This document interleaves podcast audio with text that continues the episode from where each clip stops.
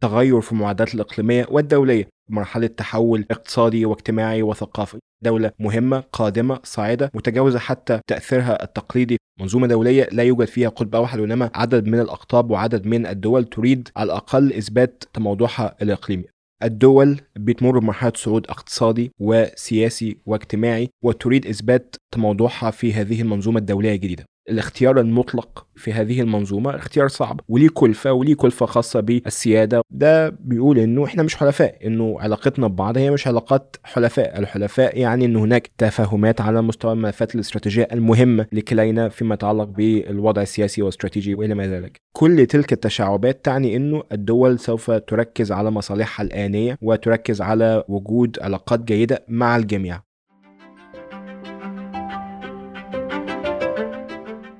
أهلا بيك في حلقة جديدة من بودكاست بالعربي أنا ماهر جبرة. القمة الصينية السعودية التي أقيمت في الرياض في شهر ديسمبر الماضي أثارت أسئلة عديدة. هل تتجه السعودية للتحالف مع الصين بدل من الولايات المتحدة؟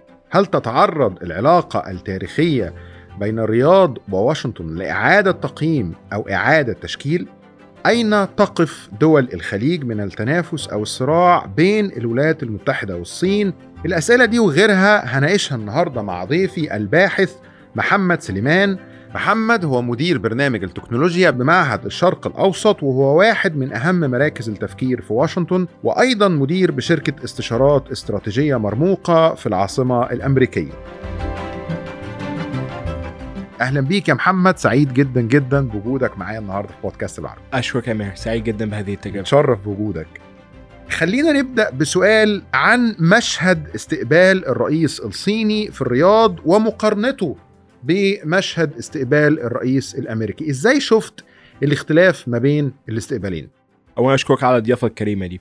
بالنسبة لسؤالك أنا رأيي إنه الصورة الأهم هو فكرة وجود أهم رئيسين في العالم أهم قائدين سياسيين في العالم وهو الرئيس جو بايدن والرئيس الصيني شي جي بين موجودين في السعودية قمة الرياض وقمة جدة. رأيي ده بيدل على تغير في المعادلات الإقليمية والدولية إنه في دولة بمركز وقيمة السعودية قادرة على جذب صناع القرار ليها لأسباب كتيرة. أهمها طبعا النفط إنه المملكة السعودية دولة مؤثرة في السياسات النفطية الدولية وطبعا ده مرتبط بالنمو الاقتصادي الدولي والوضع السياسي الدولي. على الجانب الآخر إنه السعودية بتمر بمرحلة تحول اقتصادي واجتماعي وثقافي وده بيخلي المملكة السعودية بيتم النظر إليها بشكل مختلف بشكل إن هي دولة مهمة قادمة صاعدة متجاوزة حتى تأثيرها التقليدي في المحيط الخليجي ويتجاوز ده بشكل كبير. رأيي إنه لسؤالك هو سؤال فكرة الناس بتقيس ليه استقبال الرئيس بايدن والرئيس الصيني شي جي بين في السعودية رأي إنه جزء منه بيرجع لفتور ما في العلاقات الأمريكية السعودية بسبب خلافات عدة ملفات وبالتالي تم النظر لكيفية استقبال أو حفاوة الاستقبال اللي حصل عليها القائد الصيني أو الزعيم الصيني في مقابل الفتور الخاص باستقبال الرئيس الأمريكي. ده كان محور الحديث بمنطق الرمزية وبمنطق إنه ماذا يدور في الغرف المغلقة ما بين الدولتين. البعض نظر للقمة الصينية السعودية وطبعا هم ثلاث قمم زي ما أنت عارف الصينية السعودية الصينية الخليجية والصينية العربية على إن دي محاولة من السعودية لاستبدال تحالفها مع واشنطن بتحالفها مع الصين. في تقديري يعني هذه النظرة ربما تعتبر يعني تبسيط مخل كما نقول يعني باللغة العربية تبسيط مخل للمشهد شديد التعقيد. وأنت في مقال ليك في معهد الشرق الأوسط بتاريخ 12 ديسمبر قلت إنه لا ينبغي تفسير هذا الموقف على إنه تفضيل من السعودية للصين على حساب التحالف مع الولايات المتحدة ولكنه محاولة من الرياض لتنمية اقتصادها. ممكن تشرح لي أكتر شايف المشهد إزاي؟ من وجهة نظري الشخصيه إنه تجاوزنا مرحلة القطب الأوحد. انتهت هذه المرحلة مرحلة السيادة الأمريكية المطلقة وإنه كل شيء يحدث بسبب واشنطن أو من خلال واشنطن. انتهت تلك المرحلة. إحنا فين النهارده. الدول في آسيا تحديدا بتمر بمرحلة صعود اقتصادي وسياسي واجتماعي. وتريد إثبات تموضعها في هذه المنظومة الدولية الجديدة، منظومة دولية لا يوجد فيها قطب واحد وإنما عدد من الأقطاب وعدد من الدول تريد على الأقل إثبات تموضعها الإقليمي، السعودية واحدة من هذه الدول، السعودية ودول الخليج هي دول لديها الملاءه المالية، لديها الأحلام السياسية والجيوسياسية، لديها علاقات جيدة بحكم إن هم منتجين للطاقة وهو أهم مصدر محرك الاقتصاد الدولي. لديهم علاقات قوية مع الدول الآسيوية من الهند لكوريا لاندونيسيا للصين وبالتالي هناك علاقات قوية متجاوزة المركزية الأمريكية التقليدية. وبالتالي زيارة الرئيس الصيني للسعودية يجب النظر إليها باعتبارها نوع من أنواع توطيد العلاقات الاقتصادية. ليست تحالف عسكري ليست تحالف سياسي ولكن علاقات جيدة. الصين مستورد هام للنفط الخام السعودي والخليجي بشكل عام. الصين دولة مهمة على مستوى التكنولوجي. الصين دولة مهمة وصاعدة في آسيا. الصين دولة مهمة على المستوى الدولي وبالتالي وجود علاقات بناءة وإيجابية ما بين الدول الخليجية والصين. وحتى مصر هو شيء مهم هو شيء يخص المصالح الوطنية الخاصة بتلك الدول. رأيي جزء من محاولة النظر للزيارة الصينية أو القمة العربية الصينية القمة السعودية الصينية باعتبارها نوع من أنواع تحول عن واشنطن لأنه ما زلنا حتى في المنطقة العربية ننظر إلى واشنطن باعتبارها قطب أوحد وبالتالي تحليلنا للحظات السياسية والقمم والتلاقي السياسي والاجتماعات السياسية يتم من خلال فكرة تحالف. منطق أنه أي اجتماع ما بين رئيسين يعني نتاج تحالف ما.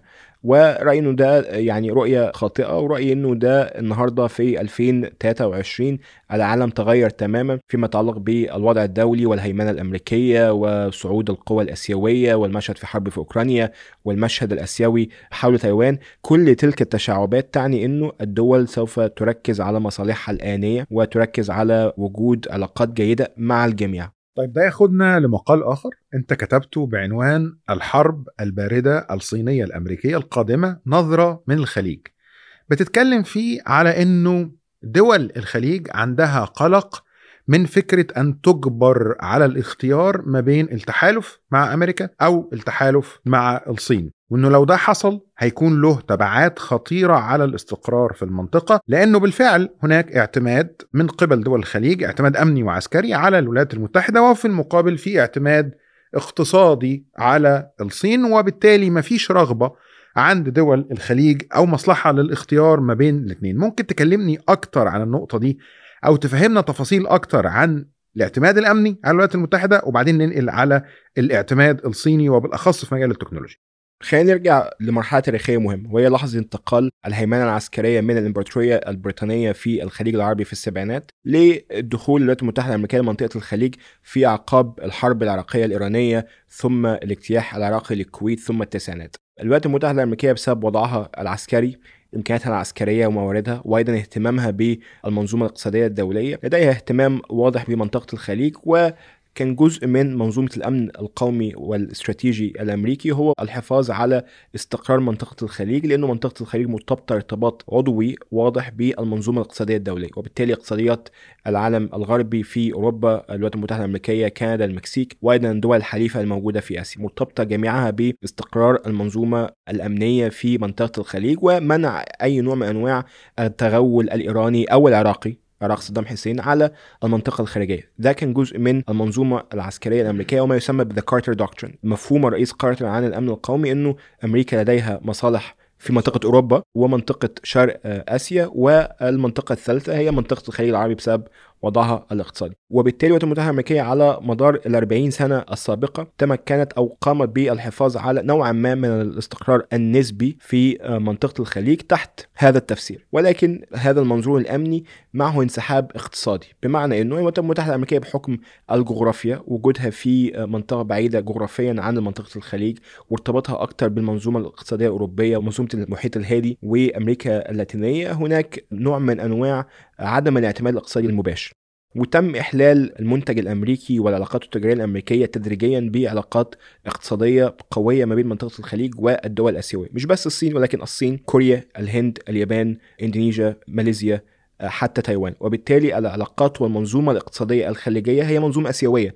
هي منظومة مرتبطة أكثر بالوضع الاقتصادي والنمو الاقتصادي الموجود في آسيا. وبالتالي نتج عن ذلك وضع هجين. أنه المنظومة الأمنية في منطقة الخليج هي مرتبطة بالتموضع الإقليمي والقوى الأمريكية موجودة في المنطقة وهي قوة تاريخية متواجدة بقى أكثر من 40 سنة وتمثل امتداد انجلو ساكسوني في المنطقة. على الصعيد الآخر أنه الوضع الاقتصادي أو المنظومة الاقتصادية الخليجية مرتبطة بآسيا وتحديدا الصين ونموها السريع وإلى جانب القوى الآسيوية الحليفة لامريكا وبالتالي هذا الوضع هو وضع يؤدي إلى خلينا نقول عدم ارتياح خليجي لفكرة وجود حرب برد ما بين بكين وبين واشنطن. لأنه هتختار. تختار ما بين المنظومة الأمنية والمنظومة العسكرية وهي منظومة راسخة علاقات استراتيجية قوية مع الولايات المتحدة الأمريكية وأيضا علاقات اقتصادية وتنسيق دبلوماسي وسياسي مع بكين. وده وضع مش موجود في مناطق كتيرة حول العالم. وده دايما بيخلي إنه صانع القرار الخليجي عنده فهم مختلف عن الحرب الباردة مش فكرة إنه الاختيار المطلق في هذه المنظومة اختيار صعب وليه كلفة وليه كلفة خاصة بالسيادة وكلفة خاصة بالوضع الاقتصادي الخليجي وليه كلفة ليها علاقة بوضع الخليج على مستوى الخريطة الدولية. كلمني أكتر بقى عن تطور أو تعاظم دور الصين في الجانب الاقتصادي وفي جانب التنمية الاقتصادية وخصوصا بعد موضوع القمم الأخيرة وبالأخص في حتة التكنولوجيا لأنه أنت متخصص في الأمر ده. الصين هي تجربة ناجحة فيما يتعلق بالتطور التكنولوجي. من دولة من 40 سنة كانت قائمة على فكرة نسخ منتجات غربية أو خلينا نقول منتجات غير صينية سواء من اليابان أو أوروبا أو أمريكا. لدولة النهاردة دولة حديثة دولة قادرة وعندها إنتاج معرفي وفكري واقتصادي صيني وبيتنافس مع المنتج الغربي وأقل منه في الكلفة وفكرة الكلفة هنا مهمة جدا. بمعنى إنه إحنا عارفين ان في حاجة اسمها شبكات الجيل الخامس وهي شبكات سريعة شبكات بتغير مفهومنا عن الإنترنت مفهومنا عن ما يسمى بإنترنت الأشياء. وبالتالي هو ربط المنظومة المنزلية ومنظومة العمل ومنظومة الصناعة ومنظومة الدفاع بشكل much more integrated بشكل في نوع من أنواع الاندماج وبشكل بينقلنا لمرحلة متقدمة تماما في فكرة التطور الانساني الصين عن طريق شركاتها سواء ZTE أو هواوي بنتكلم على كلفة أقل من البديل الغربي بحوالي 40 ل 50% وبالتالي لو النهاردة أنت صانع قرار ولديك منتجين مختلفين في نفس الوقت المنتجين المختلفين اللي قدامك دول الكلفة أقل واحد كلفته أقل. قد يكون أقل جودة ولكن هو أقل بشكل كبير وبالتالي بالنسبة للموازنات الحكومية حتى بالنسبة للدول الغنية تلك التكنولوجيا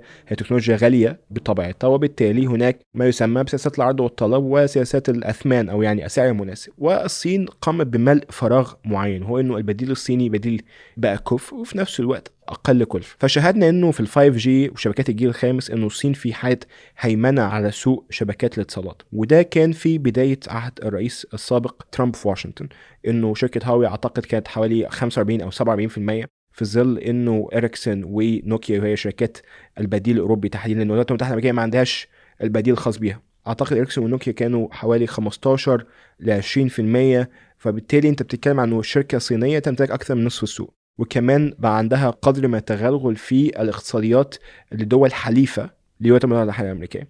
إدارة ترامب رأت إنه التكنولوجيا الصينية خطر على قومي وبالتالي في 2018 ابتدت initiative تحت أعتقد إدارة وزير الخارجية السابق مايك بومبيو اسمها The Clean Network Initiative ما يسمى بالشبكات النظيفة وقامت بإرغام الحلفاء جميعا على إزاحة شركة هواوي والشركات الصينية من شبكات الجيل الخامس بناء على تخوفات أمنية. من الأقاليم اللي شافت إنه ده نوع من أنواع التغول الأمريكي هي الأقاليم الآسيوية ومنطقة الخليج وأفريقيا لأنه الكلفه الماديه مختلفة وعلى الجانب الآخر أيضا علاقتهم مع الصين علاقات إيجابية وده أعتقد إنه كانت نقطة إيجابية في منطق العلاقات الصينية العربية.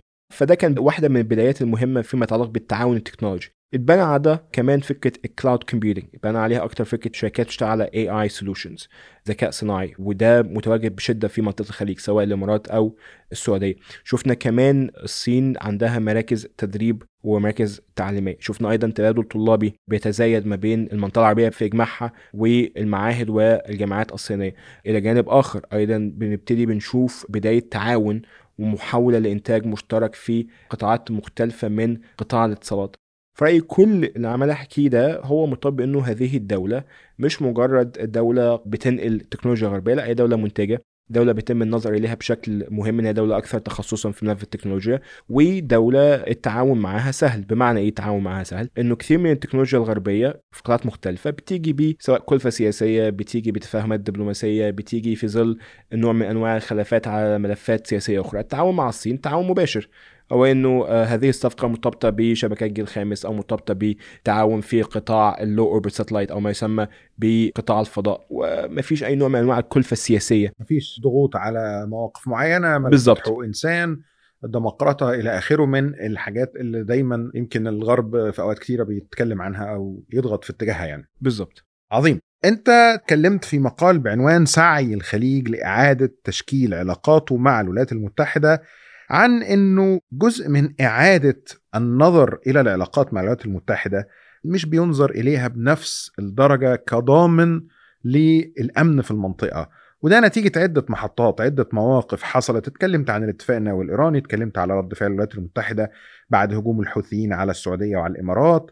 ممكن تكلمني شوية عن المحطات دي وإزاي أثرت في العلاقة ما بين دول الخليج والولايات المتحدة؟ رأيي إنه الخلاف الأضخم والخلاف الضخم الخلاف اللي كان لحظة فارقة في العلاقات الخارجية الأمريكية هو اتفاق النووي الايراني جزء منه هو كان اتفاق سري المفاوضات مفاوضات سرية عن طريق دولة ثالثة. كانش في نوع من أنواع التفاهم والحديث مع الحلفاء الخليجيين وإسرائيل فيما يتعلق بالاتفاق. العواصم الخليجية عرفت من خلال تسريبات صحفية إنه في لقاءات ما بين وفد أمريكي ووفد إيراني في دول third party ده بيقول إنه إحنا مش حلفاء إنه علاقتنا ببعض هي مش علاقات حلفاء. الحلفاء يعني ان هناك تفاهمات على مستوى الملفات الاستراتيجية المهمه لكلينا فيما يتعلق بالوضع السياسي والاستراتيجي وإلى ما ذلك. ورايي إنه الملف النووي الإيراني جزء من مشكلته كمان إنه كان محاولة من إدارة أوباما لمحاولة تغيير الوضع الاستراتيجي في المنطقة. لأنه كان هناك نوع من أنواع خلينا نقول الأحلام الموجودة داخل هذا الفريق إنه بمجرد يبقى في نوع من أنواع التفاهم مع إيران سوف يتم تمكين التيار الإصلاحي داخل إيران. أنت بتتكلم على إدارة أوباما. إدارة أوباما. إنه إدارة أوباما كان عندها تصور إنه الاتفاق النووي الإيراني هيكون هيمكن التيار الإصلاحي داخل إيران وبالتالي يقدروا يسيطروا على الوضع. بالضبط إنه هيؤدي إلى تمكين التيار الإصلاحي داخل إيران وبالتالي سوف تكون إيران معتدلة. وهو بالنسبة لهذا الجانب من الإدارة الأمريكية وكان يرى إنه إيران عندي فضول أعرف النظرة دي كانت مبنية على إيه؟ رايي إنه التاريخ بيعيد نفسه بمعنى إنه بالرغم إن هم كثير من هذه الإدارة عندهم آراء شوية مش هقول إن هي معادية لدول الخليج ولكن هي آراء عندهم موقف من الدول العربية بشكل أو بآخر لأسباب أيديولوجية ولأسباب ليها علاقة بممارسات ثقافية. لكن رأيي إنه التاريخ بيعيد نفسه ليه؟ لأنه مفهومهم عن إيران هذه الإيران المتخيلة يعني هو أيضا كان مفهوم إدارات أمريكية سابقة عن إيران الشاه، بمعنى إنه إحنا عارفين كويس إنه الولايات المتحدة الأمريكية استراتيجيتها في منطقة الخليج هي مرتبطة بإنه هناك محورين مهمين في السياسة الخارجيه الأمريكية وهي إيران الشاه والمملكه العربية السعودية، طبعا إيران الشاه ما قبل الثوره الإيرانية الإسلامية في سنة 79 وبالتالي هي كانت نوع من أنواع إعادة هذه الصورة مرة أخرى. إنه تمكين المعتدلين داخل إيران يعني إنه سوف يكون عندنا دولة سوف تكون هي شرطه المنطقة. وده طبعا كان نوع من أنواع التفكير قاصر النظر إنه انطباع هذه الإدارة إنه إيران سياستها الخارجية مرتبطة أكثر بالمنظومة الإسلامية في إيران. وليست إيران كدولة كمنظومة قومية كمؤسسات. وده من وجهة نظري الشخصية إنه اللي خلى الخلاف الخليجي الأمريكي في اعقاب اتفاق النووي الإيراني خلاف شديد. لأنه تاني تم النظر للاتفاق النووي باعتباره بداية لمنظومة أمنية إقليمية مختلفة فيها تمكين للجانب الإيراني من كثير من الملفات. وإنه كمان بعد 2015 وبعد الاتفاق النووي الإيراني كان في نوع من أنواع التغول الإيراني في المنطقة سواء الوضع في الملف السوري بداية الأزمة في الملف اليمني ثم طبعا بداية الأزمة في الملف ساعتها لبنان ما كانتش في هذا الشكل لكن كانت بدايات طبعا. وبالتالي تم النظر لهذا التغلغل الإيراني باعتباره ناتج رئيسي من الاتفاق النووي الإيراني ده كانت لحظة الفراق وإنه جماعة الخير في واشنطن عندهم طموحات وعندهم آراء وعندهم رؤية مخالفة تماما لرأي الحلفاء الخليجيين وإسرائيل تجاه المنطقة وتجاه مستقبل.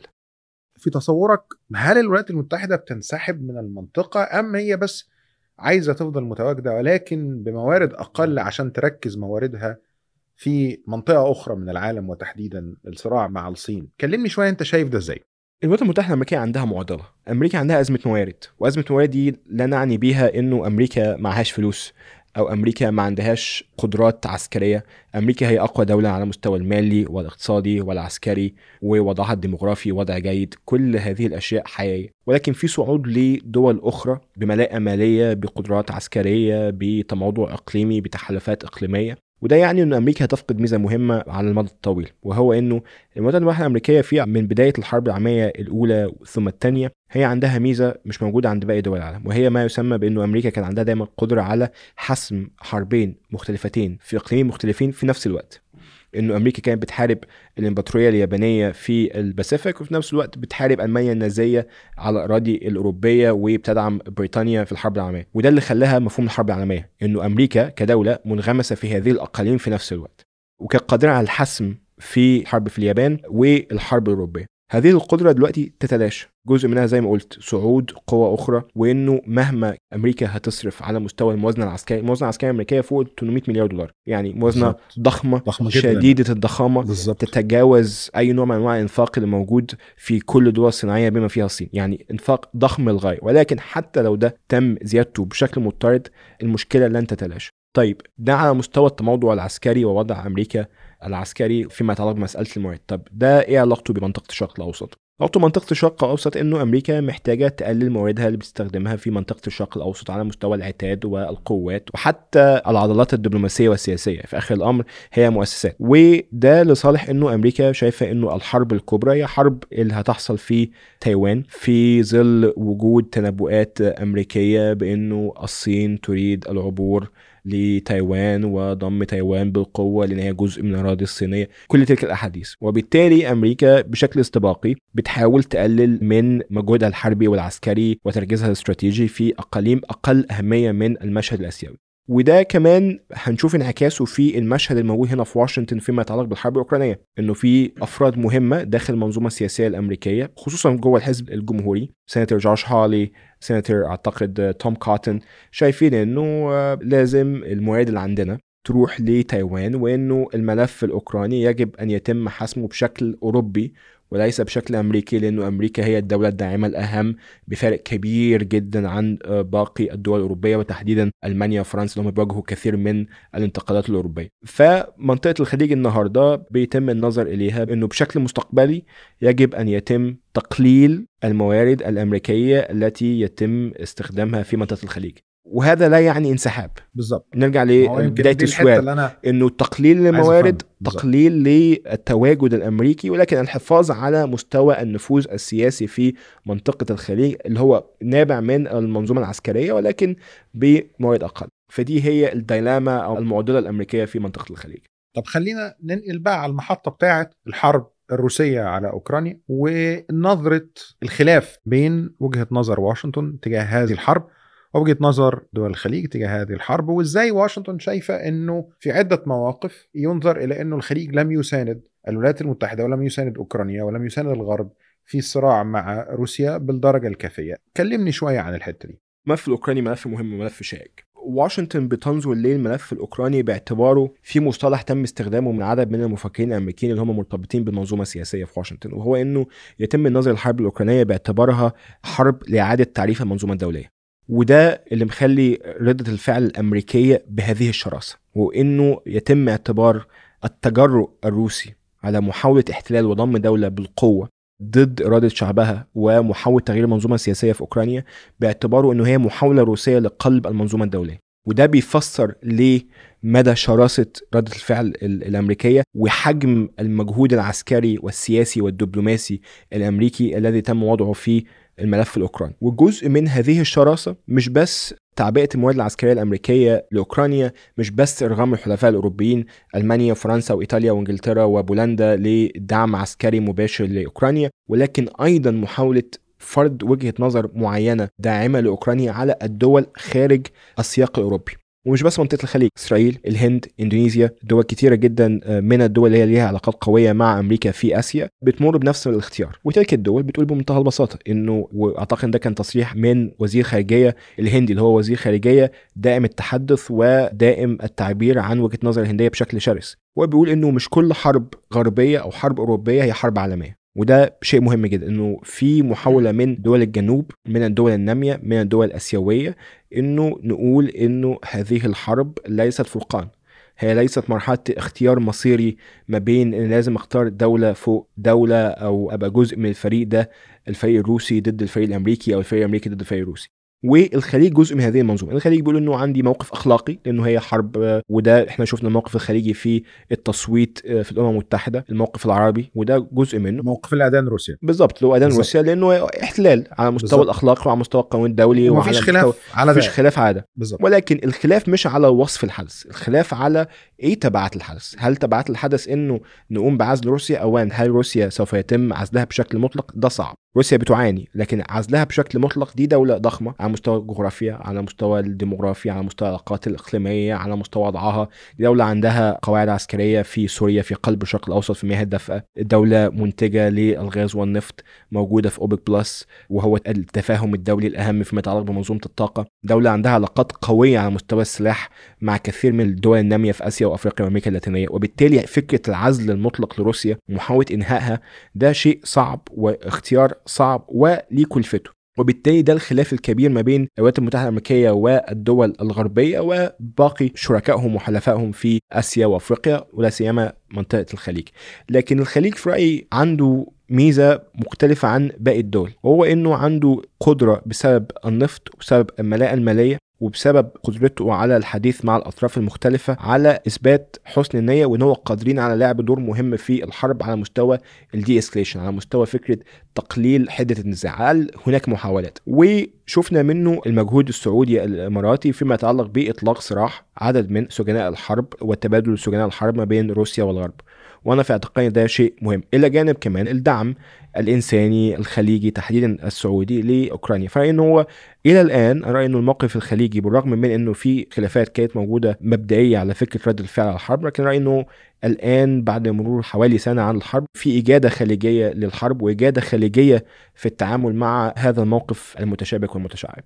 خليني اخدك لمنطقة تانية وهي الجزئية الخاصة بالاتفاقات الإبراهيمية كلمني أكتر على إزاي تغيير المشهد في المنطقة بيخلق تحالفات جديدة اللي جزء منها هو اتفاقات الإبراهيمية. كلمني شوية عن الفكرة دي. سؤال شائك. أنت دايما بتسألني أسئلة صعبة. في رأيي إنه الوضع الدولي وفكرة إنه في عدم استقرار على المستوى الجيوسياسي وفي مناطق صراع مختلفة وفي ظل إنه المنطقة منطقه الشرق الأوسط بشكل عام فقدت اتزانها الجيوسياسي بعد احتلال بغداد في 2003 ثم انهيار المنظومة السورية وده معناها انهيار المشرق العربي أدى إلى خلل واضح في منظومة الأمن سواء الأمن القومي العربي وأيضا فكرة ان المنطقة النهارده بقى فيها في مفكرين كتير إيرانيين أمريكيين بيقولوا اسمها انتهاء اللحظة العربية في الشرق الأوسط.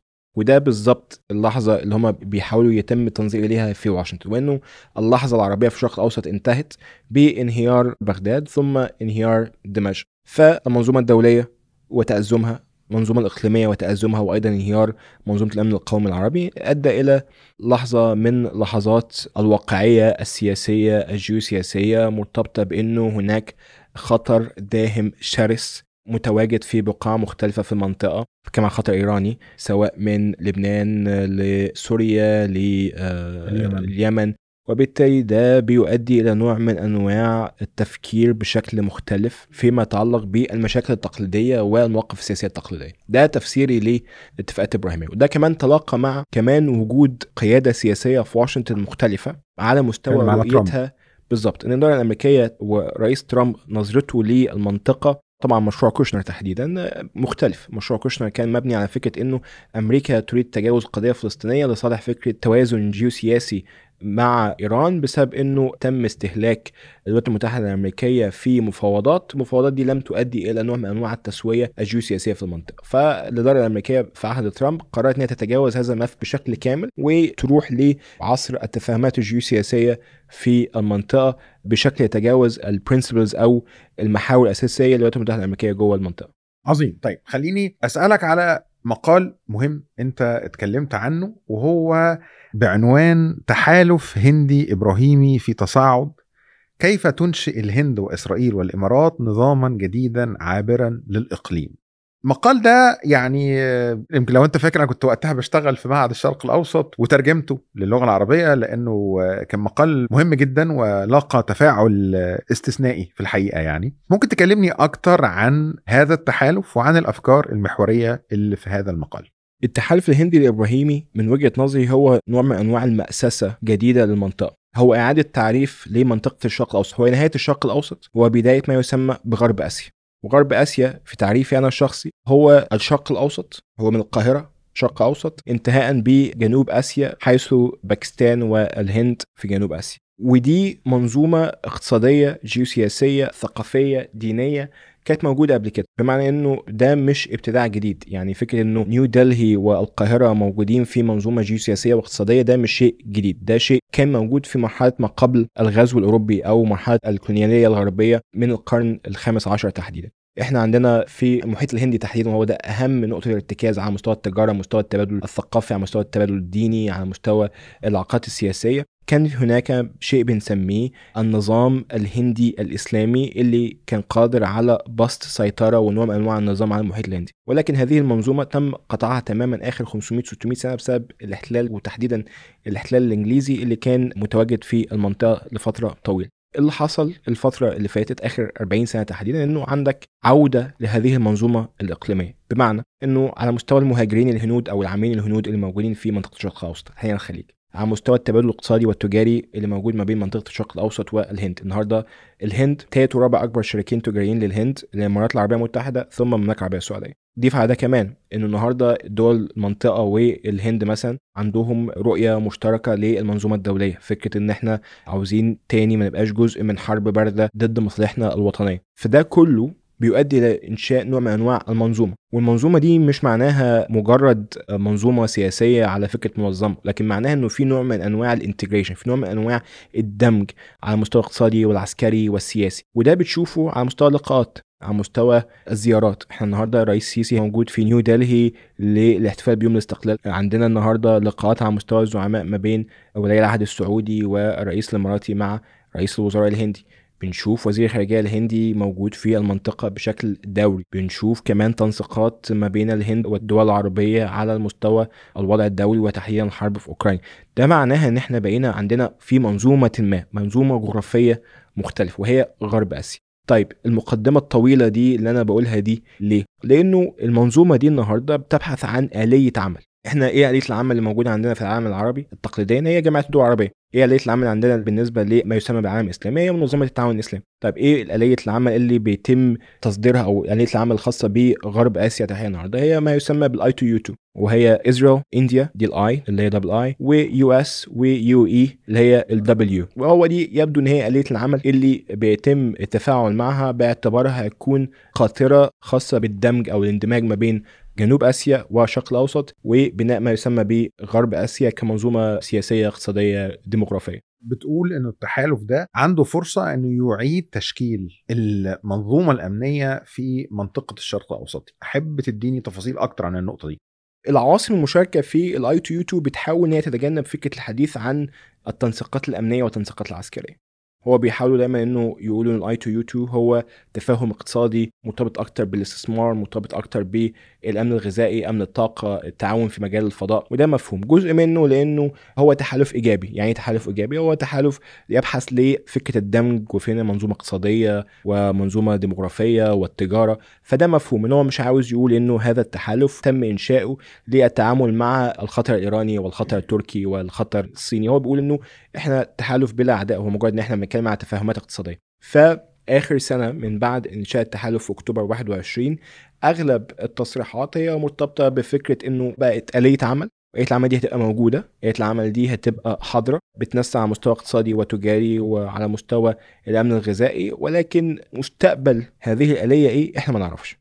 وده بالنسبة لي بيتشابه مع آليات ابتدت نفس البدايات وهي بدايات شوية غامضة بدايات مرتبطة أكتر بأشياء إيجابية ثم تحولت مستقبلا. إيه أهم آلية حصل فيها هذا التحول؟ Quad. Quad ده هو التحالف الرباعي الأمني بالقيادة الأمريكية اللي موجود في ال Indo-Pacific. هو تحالف في أمريكا في أستراليا في الهند وفي اليابان. ابتدى إمتى؟ ابتدى كنوع من أنواع الدعم الإنساني لضحايا تسونامي في بدايات الألفينات 2004 تحديدا. وده تحالف على مستوى وزراء الخارجية على فكرة إنه البحرية الأمريكية بتقدم نوع من أنواع المعونات للضحايا. ثم تغير مفهوم ال Quad وهدفه بشكل أو بآخر تدريجيا إنه قعدنا 8 أو 9 سنين ال Quad ما فيهوش حركة ما فيهوش أجندة. ثم تغير ال Quad تحت قيادة الإدارة الأمريكية برئاسة ترامب اصبح تحالف أمني على مستوى التدريبات العسكرية على مستوى دعم استقرار منطقة ال Indo-Pacific محاوله إيجاد تطمينات خاصة بتايوان.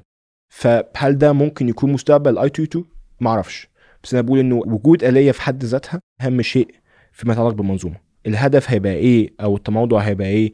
أو الغايه ده هيبقى إيه قدام؟ أنا رأيي إن ده هيبقى مرتبط أكتر بالتوقيت الأولويات القيادات السياسية الوضع الإقليمي. بما إن أنت اتكلمت عن غرب آسيا كمفهوم استراتيجي لفهم المنطقة أين ترى نقطة الصراع القادمة؟ قولا واحدا تايوان. ليه؟ تايوان دولة مفصلية بالنسبة للصين والولايات المتحدة الأمريكية بالنسبة لوضعهم في آسيا تمنضعهم في آسيا ووضعهم في المنظومة الدولية. ليه؟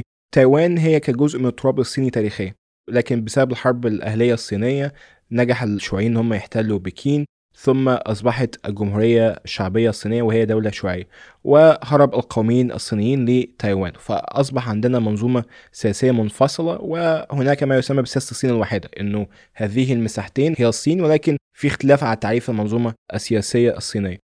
طيب ليه تايوان مهمة؟ لأنه الصين دولة لديها مشكلة جغرافية فيما يتعلق بوضعها بمعنى أنه عندها ما يسمى بمعادلة خليج ملق وإنه في حالة حدوث حرب في تايوان أمريكا والبحريات الآسيوية قادرة على غلق المضيق وبالتالي منع وصول النفط والتجارة للصين. ولكن في حالة استحواذ الصين على تايوان سوف تكون نقطة انطلاق للبحرية الصينية تجاه كوريا تجاه اليابان تجاه الفلبين. وبالتالي الولايات المتحدة الأمريكية لا تريد حدوث هذا السيناريو. وبالنسبة للولايات المتحدة الأمريكية تايوان هي حاليا نقطة انطلاق أمريكية في المنطقة لقربها من جوام قربها من حلفاء أمريكيين زي اليابان زي كوريا. وفي نفس الوقت بيتم التعامل مع تايوان باعتبارها buffer zone باعتبارها نقطة رمادية ما بين النفوذ الأمريكي ومحاولة لتحجيم الصين ومحاولة منعها من الوصول لما يسمى بال high seas طيب وده بيخلي ال stakes أو بيخلي الأثمان الخاصة بعملية عسكرية في تايوان أثمان صعبة جدا. في حالة قرار الصين للدخول أو محاولة إحلال تايوان للحرب ده هيبقى فيه سيناريوهين السيناريو الأول هو نجاح إنه الصين تتمكن من العبور الخليج والوصول لتايبي وتغيير المنظومة السياسية والاستحواذ على تايوان. وده معناها طبقا لواشنطن نهاية لنفوذ واشنطن على منطقة ال Indo-Pacific بشكل واضح. ومعناها إنه التموضع الأمريكي في آسيا انتهى. الاحتمال الثاني إنه الولايات الامريكيه تنجح في الدفاع عن تايوان. جزء منها بسبب إنه واشنطن بتقوم بتسليح تايوان إنه هناك تفاهمات عسكرية أمريكية مع أستراليا مع اليابان مع الهند حتى مع كوريا ومع الفلبين. وبالتالي يبقى هناك قدرة أمريكية على منع الصين من الاستحواذ على تايوان. ودي هتكون خسارة ضخمة على النظام السياسي الصيني في بكين. قد تكون كمان مستقبل الزعامة الحالية الموجودة في بكين. طيب اللي أنا قلته ده الخاص بأنه فكرة إن تايوان هي لحظة فارقة في المنظومة الدولية وإنه سواء نجاح أو فشل الصين في الاستحواذ على تايوان هيكون ليه نتائج واضحة جدا على المنظومة الدولية وميزان القوى الدولية في آسيا وكمان دوليا بكل تأكيد هيكون ليه انعكاسات على الخليج وعلى منطقة الشرق الأوسط. اولا جزء منها إنه الخليج المصدر الرئيسي للطاقة مش بس للصين لكل الدول الآسيوية اللي موجودة هناك الدول الصناعية المهمة في آسيا الخليج مصدر رئيسي للنفط للصين الهند كوريا اليابان إندونيسيا.